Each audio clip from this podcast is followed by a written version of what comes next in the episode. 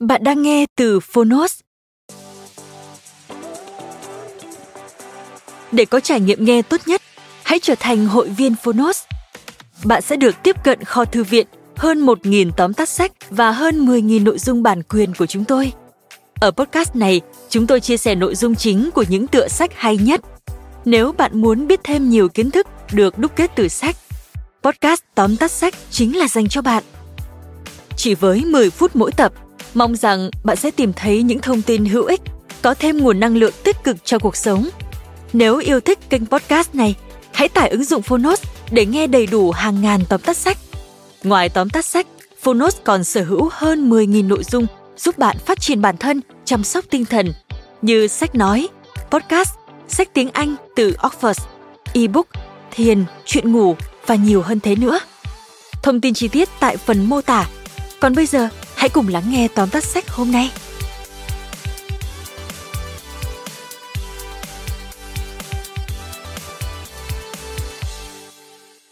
Bạn đang nghe từ Phonos.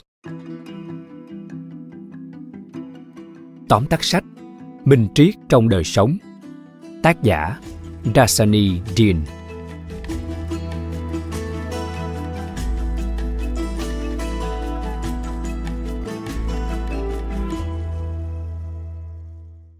Minh triết trong đời sống gồm 58 mẫu chuyện sâu sắc được Trasani Dean tuyển chọn từ hàng ngàn cuộc trò chuyện của bà với thính giả sau mỗi buổi diễn thuyết.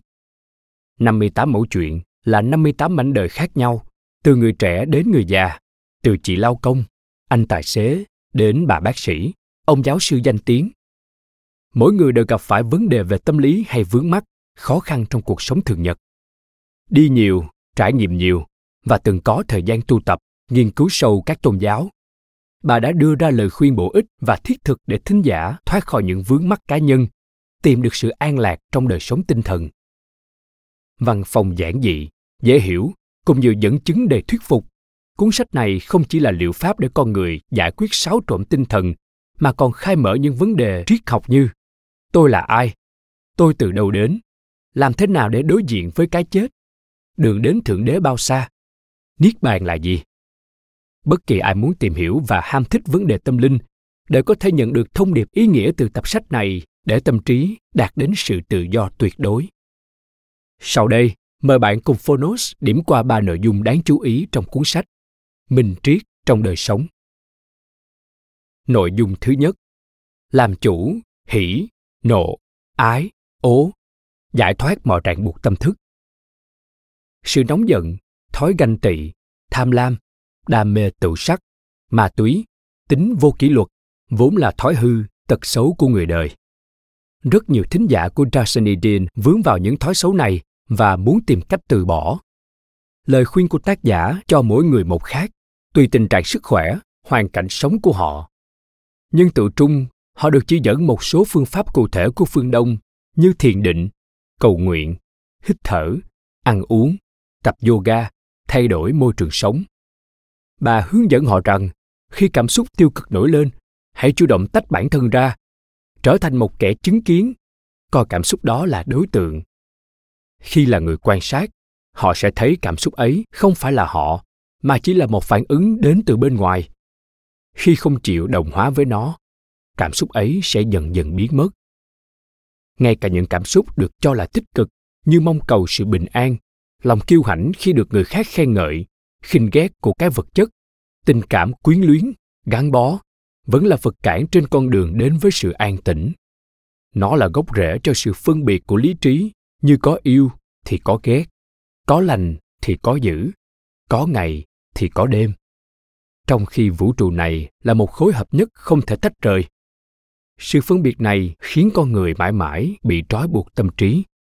Một vị thiền sư đã nói, khi không thương, không ghét thì mọi vật sẽ bộc lộ ra một cách rõ ràng, không giấu giếm. Nếu muốn nhìn ra được sự thật, thì hãy không phòng, không chống một điều gì. Đưa ra những gì mình thích và chống lại những gì mình không thích là căn bệnh của trí não. Nội dung thứ hai, để chữa lành, liều thuốc ở trong chính chúng ta. Chúng ta không thể thay đổi cuộc đời mà chỉ có thể thay đổi được thái độ của chúng ta đối với cuộc đời mà thôi nhiều người không tin nhưng tất cả mọi diễn biến, mọi sự việc trên thế gian này đều nằm trong bàn tay sắp đặt của thượng đế. Ngài là vị đạo diễn tài ba, mà con người là những diễn viên trong tấn kịch cuộc đời. Hay nói cho dễ hiểu hơn. Nếu coi cuộc đời này là một guồng máy thì con người là những chiếc ốc vít trong guồng máy đó. Mỗi chiếc ốc có một nhiệm vụ riêng để guồng máy vận hành. Do vậy, khi gặp nghịch cảnh hay điều hạnh phúc vô bờ, hãy thản nhiên mà chấp nhận hay đón nhận vì kịch bản cuộc đời bạn đã được vạch sẵn. Tuy vậy, điều đó không có nghĩa là con người cứ thụ động rồi buông xuôi, muốn đời mình ra sao thì ra. Bởi vũ trụ không vận hành một cách ngẫu nhiên. Hãy làm mọi việc hết sức mình, đừng thái quá, cũng đừng hời hợt. Vì con người kiểm soát được hành động, nhưng không thể kiểm soát được kết quả. Nếu đã làm mọi việc hết khả năng nhưng kết quả không như mong đợi, hãy biết chấp nhận. Biết đầu kết quả thất bại đó sẽ mở màn cho một thành công khác ở tương lai như chuyện tái ông thất mã. Ngoài vấn đề tâm lý, không hiếm người mang bệnh nan y đã khỏe mạnh một cách thần diệu nhờ việc thiền định hay dưỡng sinh. Dù khoa học phương tây chưa thể chứng minh nhưng với các phương pháp chữa bệnh cổ đại của phương đông, điều này hoàn toàn dễ lý giải. Nguyên nhân và cách trị bệnh đều nằm trong mỗi con người, bắt nguồn từ tâm họ mà ra. Phải quay vào bên trong thì người ta mới tìm ra phương pháp điều trị thích hợp nội dung thứ ba. Con đường đi đến thượng đế. Hơn một phần ba cuốn sách, tác giả bàn về con đường đi đến sự giác ngộ, nâng cao đời sống tâm linh. Những thính giả là bậc trí thức, có nhiều năm tham thiền, nghiên cứu tôn giáo, đều đưa ra loạt câu hỏi hóc búa như, tôi không tài nào thiền định tại nơi ồn ào, dơ bẩn được. Bà có thể giúp tôi không? Tôi đã trải nghiệm cảm giác hòa tan vào thượng đế một lần, nhưng lần sau tham thiền dù vô cùng mong mỏi, nhưng vì sao trải nghiệm tâm linh ấy vẫn không đến với tôi nữa? Có quá nhiều đạo sư và tôn giáo, vậy tôi nên chọn con đường tâm linh nào? Chúng ta cảm nhận thượng đế ở cõi đời này như thế nào?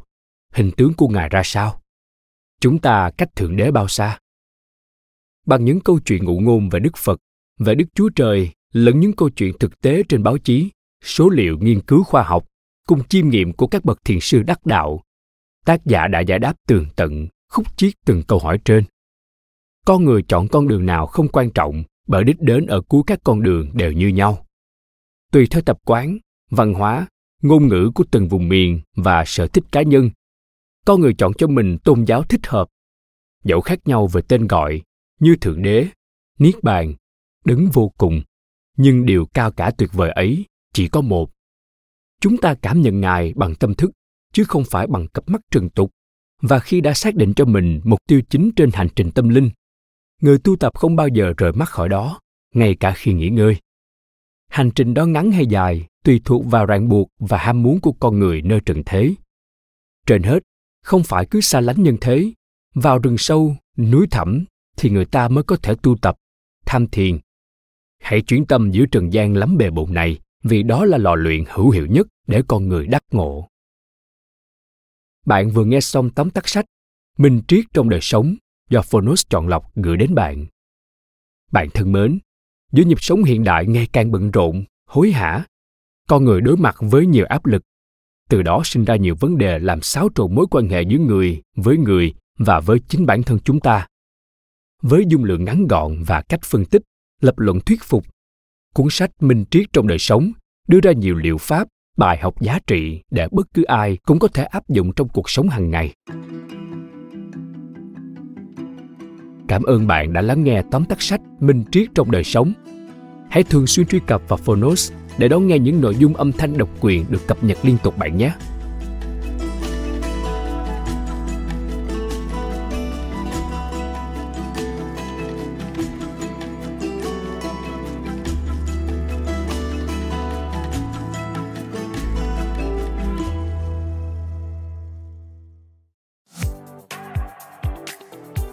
Cảm ơn các bạn đã lắng nghe podcast ngày hôm nay. Podcast này được sản xuất bởi Phonos, ứng dụng sách nói và phát triển bản thân dành cho người Việt. Tải ứng dụng để nghe đầy đủ nhất các nội dung với chất lượng âm thanh chuẩn điện ảnh. Hẹn gặp lại ở những tập tiếp theo.